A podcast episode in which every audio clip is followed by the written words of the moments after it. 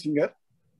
இது ஜனங்களின் கதை என்ற பழமலை அவர்களின் கவிதையை தொகுப்பில் தொகுப்பிலிருந்து ஒரு கவிதை. அவர் தனது கவிதைகளை பற்றி சொல்லும் பொழுது இப்படி சொல்கிறார். இவர்கள் பத்தொன்பது பதினெட்டு என்னும் முந்தைய நூற்றாண்டு மக்கள். இருபதாம் நூற்றாண்டு கவிதையிலும் இவர்கள் தானா? நியாயமான கேள்வி. யாரோ ஒரு சிலருக்கு வந்திருப்பதாக பேசப்படும் இருபதாம் நூற்றாண்டு இந்த ஜனங்களுக்கு இன்னும் வரவில்லை.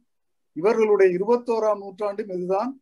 இருபத்தி இரண்டாம் நூற்றாண்டும் இதுதான் இதுதான் என் கவிதை என்று சொல்லிவிட்டு அவர் எழுதிய அந்த கவிதைகளில் ஒரு கவிதை. தலைப்பு நமது பொருளியல். காளிங்கன் தலையில் கண்ணன் போல் ஏரியின் தலையில் எங்கள் குழுமூர். பாம்பின் வாய் உயர்ந்த கலிங்கல் மேற்படியில் நாங்கள் இருப்போம். பெரியவர்கள் தலைமறைவாக கீழ்ப்படியில் இருப்பர். வெள்ளம் வந்து கடை ஓடுகையில் அவர்கள் பள்ளம் புதர் தேட மல்லாந்து போகாமல் மிளகாய் பூண்டு பற்றி கரை இறக்கங்கள் சிறுவர் பிடிப்போம் காலை மாலை இருட்டு பொழுதில் யாரேனும் வந்தால் வழித்து கொண்டு இருந்தோர் எழுவர் நாங்கள் திரும்பிக் கொள்வோம். பண்டிகை மற்றும் விரத நாள்களில் கையில் ட்ரௌசருடன் தனியாக ஓடுவது வயல்வெளிகளில் எதிரும் புதிருமாய் இருந்து கழிக்கையில் சிரித்தது அதிகம். வரும் பன்றிகள் தெரிவு செய்யும். ஒதுக்கி போனால் மானம் போகும். இப்போதெல்லாம் வெளிக்கு என்றால் பாம்பு போல் நழுவும் அழகாக இருக்கும் அப்போதெல்லாம். எதற்கு வயதாகிறது? பெண்டு பிள்ளை பிரச்சனை சேர்கிறது. பொட்டு தூக்கம் இல்லாமல் போகிறது. அடி வயிறு வலித்து கிள்ளி கிள்ளி வருவதில் தொடைகளில் சாய்ந்தும் முக்கியும் முனகியும் வாழ்க்கை வெறுத்து விடுகிறது. தலைமயிர் பெய்த்தும் எச்சில் துப்பியும் நெருப்பை பிழிகையில் வியர்த்து போகிறது. தண்ணீர் குடிக்கிறேன். நாளைக்கு ஒரு வாழைப்பழம் தின்னலாம். பிள்ளை குட்டிக்காரன் பழவிலை கேட்டேன். சாதாரண பூவல் ரூபாய்க்கு மூன்று. பக்தி பெருகி விற்பனை ஆகிறதா? சாமிகளுக்காவது நன்றாக போகட்டும். அந்நிய செலாவணி ஈட்டி தருகுதான் ரஷ்யாவுக்கு ஏற்றுமதியாம். அப்படியானால் குடிமகன் இரட்டிப்பாக முக்க வேண்டியதுதான்.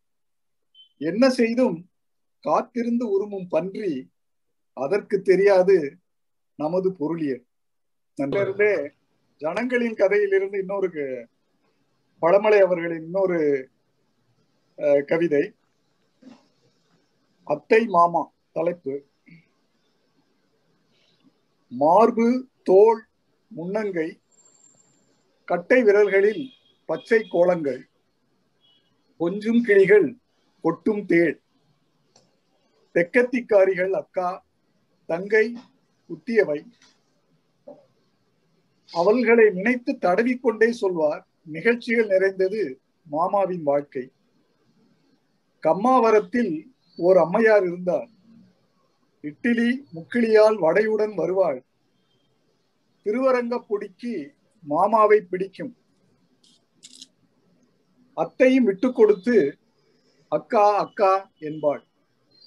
மாமா நாயகியாய் மதித்தது அவளைத்தான். சிலம்பாட்டம் நடந்து கொண்டிருக்கும்.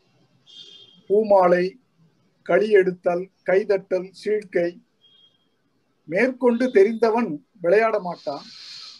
சத்தியம் வாங்கி கொண்டுதான் அத்தையை தந்தார்களாம் இரண்டாம் தாரமாய். இதெல்லாம் இனிமே விட்டுடணும். பால் நாயக்கர் சொல்ல கேட்கணும். கதையா இருக்கும் பிள்ளை இல்லா வீட்டில் பிள்ளையாய் வளர்ந்தேன். சொல்லிக்குட்ட அத்தைக்கு துணியும் அப்பாவிடும் அலறல்களுக்கும் உடந்தையாய் இருப்பாள். சும்மா இருங்கானும் மாமாதான் துடிப்பார். மாமாவுக்கு அன்பை காட்ட தெரியும். ஊருக்கு வந்தால் பொட்டலங்கள் வரும். ஊருக்கு திரும்புகையில் காலை கட்டிக்கொள்வோம்.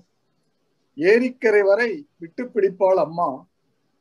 ஊருக்கு சேதிக்கு ஓய்ந்து போயின. கண்பார்வை மங்கி எதிர் தெரிவதில்லை. சுடுகாட்டு சாராய கடைக்கு மட்டும் கால் பழக்கத்தால் போய் வந்து கொண்டிருக்கிறார். நன்றி.